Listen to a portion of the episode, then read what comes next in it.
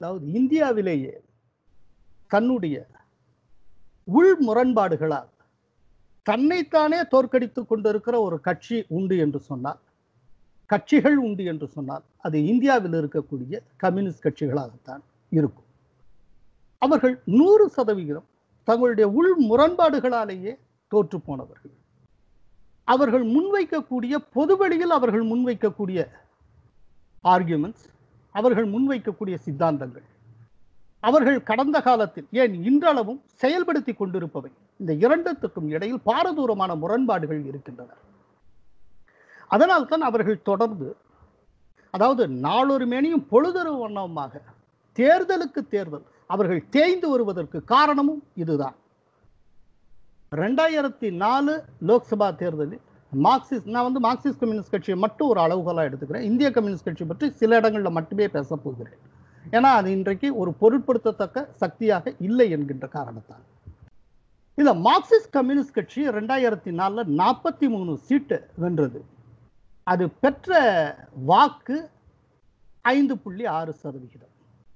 ரெண்டாயிரத்தி ஒன்பது தேர்தலில் மார்க்சிஸ்ட் கம்யூனிஸ்ட் கட்சி பெற்றது பதினாறு தொகுதிகள். பெற்ற வாக்குகள் ஐந்து புள்ளி மூணு சதவிகிதம். ரெண்டாயிரத்தி பதினான்கு தேர்தலில் மார்க்சிஸ்ட் கம்யூனிஸ்ட் கட்சி வென்றது வெறும் ஒன்பது தொகுதிகள் அது பெற்ற வாக்குகள் மூணு புள்ளி இரண்டு. ரெண்டாயிரத்தி பத்தொன்பது தேர்தலில் மார்க்சிஸ்ட் கம்யூனிஸ்ட் கட்சி பெற்றது வெறும் மூன்றே தொகுதிகள் பெற்ற வாக்குகள் ஒன்று புள்ளி ஆறு. ஆக இதில் ஒரு விஷயம் நம்ம கவனிக்கிறோம் இந்த ரெண்டாயிரத்தி ஒன்பதுக்கு பிறகே மார்க்சிஸ்ட் கம்யூனிஸ்ட் கட்சி பெறுகிற வாக்கு விகிதம் முந்தைய வாக்கு விகிதத்திலிருந்து ஐம்பது சதவிகிதம் தேர்தலுக்கு தேர்தல் சரிந்து வருகிறது. ரெண்டாயிரத்தி ஒன்பதுல அஞ்சு புள்ளி மூணு சதவீதம் பெற்ற அந்த கட்சி அதற்கு அடுத்த தேர்தல் ரெண்டாயிரத்தி பதினாலு மூணு புள்ளி இரண்டாக குறைகிறது. கிட்டத்தட்ட ஒரு ஃபிஃப்டி பர்சன்ட் கொஞ்சம் மேலே வாங்கியிருக்கு. முந்தி என்ன வாங்கிச்சோ அதை காட்டிலும் ஒரு ஃபிஃப்டி பர்சன்ட் கொஞ்சம் மேலே. அந்த மூணு புள்ளி இரண்டுலேருந்து சரிந்து அடுத்த தேர்தலில் ரெண்டாயிரத்தி பத்தொம்பதில் ஒன் பாயிண்ட் சிக்ஸோ இல்லாட்டி ஒன் பாயிண்ட் செவன் பர்சன்ட் வாங்குகிறது. ஆக அதனுடைய வாக்குகள் இந்த அளவுக்கு பெருமளவு சரிந்து அந்த கட்சி கரைந்து காணாமலே போய் கொண்டிருக்கிறது. அதற்கு என்ன விதமான காரணம்? அதனுடைய உள் முரண்பாடுகள்னு பொதுமையாக சொன்னோம்னா அது அது என்ன விதமான முரண்பாடுகள்? அதாவது அது எந்த தேசத்தில் எந்த தேசத்தை நம்பி வளர்ந்து கொண்டிருக்கிறதோ அந்த தேசத்துக்கும் அந்த மக்களுக்குமே அது துரோகம் செய்தது. அந்த துரோகத்தை அவர்கள் தத்துவ முலாம் பூசி மறைப்பதற்கு ஒவ்வொரு காலத்திலும் அவர்கள் முயன்று வந்தார்கள்.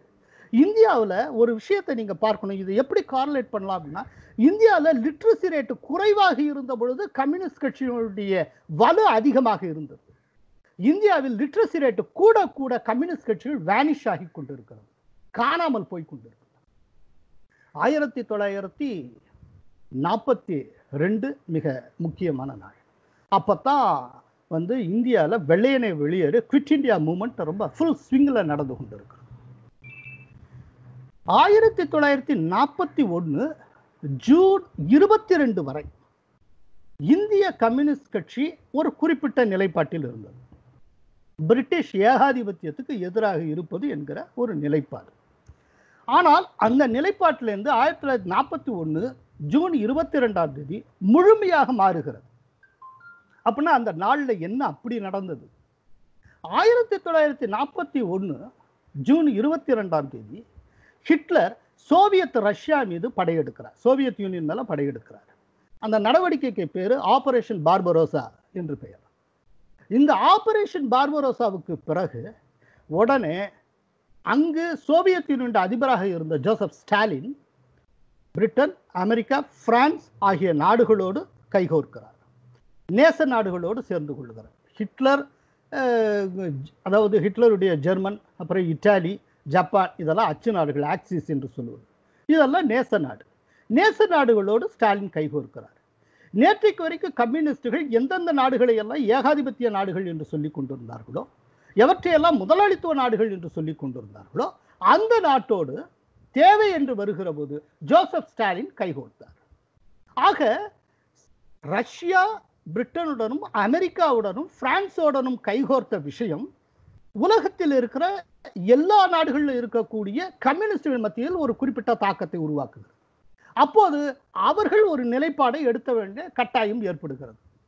அந்த டயத்தில் தான் அந்த ஜூன் இருபத்தி ரெண்டுக்கு பிறகு இந்திய கம்யூனிஸ்ட் கட்சி ஒரு முடிவுக்கு வருகிறது. என்னவென்றால் பிரிட்டிஷ் ஏகாதிபத்தியத்தை காட்டிலும் நாம் எதிர்க்க வேண்டியது ஹிட்லருடைய நாசிசத்தை தான் என்று முடிவெடுக்கிறார். இதை த- இதை தொடர்ந்து அவர்கள் அப்போது ஆரம்பிக்கப்பட்ட ஃபுல் ஸ்விங்கில் நடந்து கொண்டிருந்த வெள்ளையனே வெளியேறு இயக்கத்திற்கு எதிராக செயல்படுகிறார். குவிட் இந்தியாவுக்கு எதிராகவே அவர்கள் செயல்படுகிறார் இப்படி எதிராக செயல்பட வேண்டும் என்கிற அந்த விஷயத்தை அந்த மெசேஜை ஜோசப் ஸ்டாலினிடமிருந்து இந்தியாவை சேர்ந்த குறிப்பாக பஞ்சாபை சேர்ந்த ஒரு முக்கியமான மார்க்சிய அறிவுஜீவி. அவர் பேர் வந்து அச்சார் சிங் சின்னா என்று பெயர். அவர் வந்து அந்த செய்தியை கொண்டு வருகிறார். கொண்டு வந்து இங்க இருக்கக்கூடிய இந்திய கம்யூனிஸ்ட் கட்சியினுடைய அன்றைய பொதுச் செயலாளர் பி சி ஜோஷி அவர்களிடம் தெரிவிக்கிறார். இவ்வாறு அவர் அந்த செய்தியோடு கொண்டு வருகிறார் என்ற தகவல் அன்றைக்கு இருந்த பிரிட்டிஷ் அரசுக்கு தெரியும் பிரிட்டிஷ் அதிகாரிகளுக்கு தெரியும் அவர்கள் அனுமதிக்கிறார்கள். அதன்படி கடைசியில் இவர்கள் இங்கே தகவல் சொல்லுகிறார்கள். அதற்கேற்றபடி நிலைப்பாடு மாறுகிறது. இந்த இப்படிப்பட்ட இந்த நிலைப்பாடு மாற்றத்தின் காரணமாக ஒரு பெரிய பலன் ஒன்றும் கிடைத்தது. பிசி ஜோஷிக்கு எதிராக அதற்கு முன்புதான் பிரிட்டிஷ் ஏகாதிபத்தியம் கைது வாரண்ட் ஒன்றை பிறப்பித்திருந்தது. அந்த கைது வாரண்ட் ஆயிரத்தி தொள்ளாயிரத்தி நாற்பத்தி ரெண்டு ஏப்ரல் இருபத்தெட்டாம் தேதி விலக்கிக் கொள்ளப்பட்டது. ஆக பி சி ஜோஷி ஜெயிலுக்குள்ள போகிறத தப்பிச்சிட்டார். அதுலேருந்து வெளியே வந்தார். அவருக்கு கைது வாரண்ட்டே இல்லாமல் போயிட்டு பர்சனலாக அவருக்கு ஒரு லாட்ரி அடித்தது. இதை தாண்டி இந்த நிலைப்பாட்டின் காரணமாக இந்திய மக்கள் கண்ணுக்கு முன்னால் கம்யூனிஸ்டுகளால் காட்டி கொடுக்கப்பட்டார் அவர்களுக்கு ரஷ்யாவா இந்தியாவா என்று வருகிற போது ரஷ்ய நலன் தான் அவர்களுக்கு முதன்மையாக இருந்ததே ஒழிய இந்திய நலன் முதன்மையாக இருக்கவில்லை. ஆக இந்தியர்களின் சுதந்திர போராட்டத்தை அவர்கள் ஆயிரத்தி தொள்ளாயிரத்தி நாற்பத்தி ரெண்டில் காட்டிக் கொடுத்தார்கள். வெள்ளையனே வெளியேறு இயக்கத்தை அவர்கள் கண்டித்தார்கள். இந்திய மக்களுக்கு அனுசரணையாக இருக்க வேண்டியவர்கள் இந்தியாவை அடக்கி ஆண்ட பிரிட்டிஷ் ஏகாதிபத்தியத்தின் ஆதரவாளர்களாக மாறினார்கள். இது சரித்திரம் காட்டுகிற உண்மை. இதற்கு அடுத்தபடியாக இன்னொரு சந்தர்ப்பம் நடந்தது. ஆயிரத்தி தொள்ளாயிரத்தி அறுபத்தி நாலுல இந்திய கம்யூனிஸ்ட் கட்சி இரண்டாக உடைகிறது. அந்த இடத்துல சில முக்கியமான நிகழ்வுகள் நடக்கின்றன. என்ன காரணம்? ஆயிரத்தி தொள்ளாயிரத்தி ஐம்பத்தி மூணுல ரஷ்யாவின் அதிபராக இருந்த ஒரு வலிமை மிக்க தலைவராக இருந்த ஜோசப் ஸ்டாலின் மறைகிறார். அவரை தொடர்ந்து குருட்சேவ் ரஷ்ய அதிபராக பொறுப்பேற்கிறார். இந்த குருட்சேவ் வந்ததிலிருந்து அவருடைய கொள்கைகள் நிலைப்பாடுகள் எல்லாவற்றிலும் ஒரு பெரிய மாற்றம் நடக்கிறது. அதுவரையிலும் எல்லோருடனும் ஒரு மோதல் போக்கு என்பதை தன்னுடைய கொள்கையாகவே வைத்திருந்த ஸ்டாலின் அந்த ஸ்டாலினுடைய நிலைப்பாடு அதுக்கு விடை கொடுக்கப்பட்டு எல்லோருடனும் இணக்கமாக இருப்பது என்கிற ஒரு நிலைக்கு ரஷ்யா போகிறது. அது அந்த கோட்பாட்டு ரீதியாக சொல்லுவதென்றால் அதுக்கு வந்து ஆங்கிலத்தில் பீஸ்ஃபுல் கோ எக்ஸிஸ்டன்ஸ் என்று சொல்லுவார்கள். தமிழில் அதை சமாதான சகவாழ்வு என்று சொல்லுவோம். இந்த சமாதான சகவாழ்வு என்கிற ஒரு அடிப்படையான வெளியுறவு கொள்கையை மையமாக வைத்துக்கொண்டு அந்த சரடின் கீழ் ஒவ்வொரு முன்னகர்வையும் ரஷ்யா மேலெடுக்க ஆரம்பித்தது. அப்போது சீனாவுடைய அதிபராக இருந்த மாசேத்துங் இதை கடுமையாக கண்டித்தார். கொஞ்சம் கொஞ்சமாக ரஷ்யா எல்லாவற்றுடனும் சமரசம் செய்து கொள்ள ஆரம்பித்து விட்டது. ரஷ்யா தன்னுடைய இடதுசாரி தன்மையை இழந்து கொண்டு வருகிறது.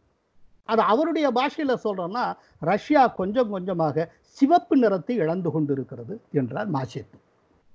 ஆக இதை தொடர்ந்து ரஷ்யாவுக்கும் சீனாவுக்கும் இடையில் ஒரு பிளவு ஏற்பட ஆரம்பித்தது. இதைத் தொடர்ந்து இன்டர்நேஷனல் கம்யூனிஸ்ட் மூமெண்ட்டிலேயே ஒரு பிளவு ஏற்பட்டது. இது ஆயிரத்தி தொள்ளாயிரத்தி ஐம்பத்தி ஆறில் இன்டர்நேஷனல் கம்யூனிஸ்ட் மூமெண்ட் உடைந்தது. இதனுடைய தாக்கம் உலகெங்கும் இருக்கக்கூடிய கம்யூனிஸ்ட் இயக்கங்கள் மற்றும் கட்சிகளிடம் ஏற்பட்டன அப்போ இதுவரையிலும் உலகெங்கும் இருக்கக்கூடிய கம்யூனிஸ்ட் இயக்கங்களும் சரி கட்சிகளும் சரி ஏதோ ஒரு விதத்தில் தங்களுடைய குலதெய்வமாக ரஷ்யாவை மட்டுமே நினைத்து கொண்டிருந்தன. அவற்றில் பல சீன ஆதரவை தெரிவிக்க ஆரம்பித்தன. சீன ஆதரவு குரல்களும் கேட்க ஆரம்பித்தன. இந்த ரெண்டு நாட்டுக்கு இடையில இருக்க மோதல் அதனுடைய கல்மினேஷன் ஆயிரத்தி தொள்ளாயிரத்தி அறுபத்தொம்போதுல வேற நடந்தது.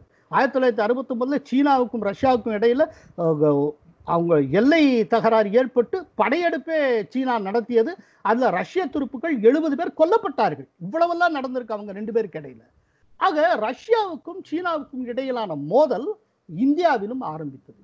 ஆக இந்திய அதுவரையில் இருந்த இந்த இந்திய கம்யூனிஸ்ட் கட்சிக்குள்ள சீன ஆதரவு குரல்கள் வெளிப்பட ஆரம்பித்தன. இப்படிப்பட்ட சூழ்நிலையில் தான் ஆயிரத்தி தொள்ளாயிரத்தி அறுபத்தி ரெண்டுல இந்தியா மீது சீன ஆக்கிரமிப்பு போர் நடக்கிறது. இந்த போர் ஒரு முக்கியமான கேள்வியை அல்லது ஒரு குழப்பத்தை இந்திய கம்யூனிஸ்டுகளிடம் உருவாக்கியது. இப்போ இந்திய கம்யூனிஸ்டுகள் ஒரு நிலைப்பாடு எடுக்க வேண்டிய கட்டாயத்துக்கு தள்ளப்பட்டார்கள். தாய்நாடு என்கிற அடிப்படையில் இந்தியாவை ஆதரிப்பதா? இல்லை தத்துவம் என்கிற அடிப்படையில் சீனாவை ஆதரிப்பதா? இது அவர்களுக்கு இருந்த ஒரு பெரிய பிரச்சனையாக இருந்தது. இதை தொடர்ந்து இந்த விதமான நிலைப்பாட்டில் ஏற்பட்ட குழப்பத்தை தொடர்ந்து இந்திய கம்யூனிஸ்ட் கட்சிகளுக்குள்ளேயே நேஷனலிஸ்ட் இன்டர்நேஷனலிஸ்ட் என்கிற இரண்டு குரூப் செயல்பட ஆரம்பித்தது. அதாவது தேசியவாதிகள் சர்வதேசியவாதிகள். இதுல தேசியவாதிகளாக தங்களை வெளிப்படுத்திக் கொள்ள தயங்காதவர்கள் அந்த போருக்கு பிந்தைய அறுபத்தி நான்கில் அந்த போருக்கு பிந்தைய காலகட்டத்தில் நேரடியாக அவர்கள் நேருவின் அரசை ஆதரித்தார்கள். மத்திய அரசை ஆதரித்தார்கள். அதே நேரத்தில் தங்களை சர்வதேசியவாதிகளாக காட்டிக்கொண்டவர்கள் நேரு அரசை கடுமையாக எதிர்த்தார்கள் சீனாவை கண்டிப்பதை தவிர்த்தார்கள்.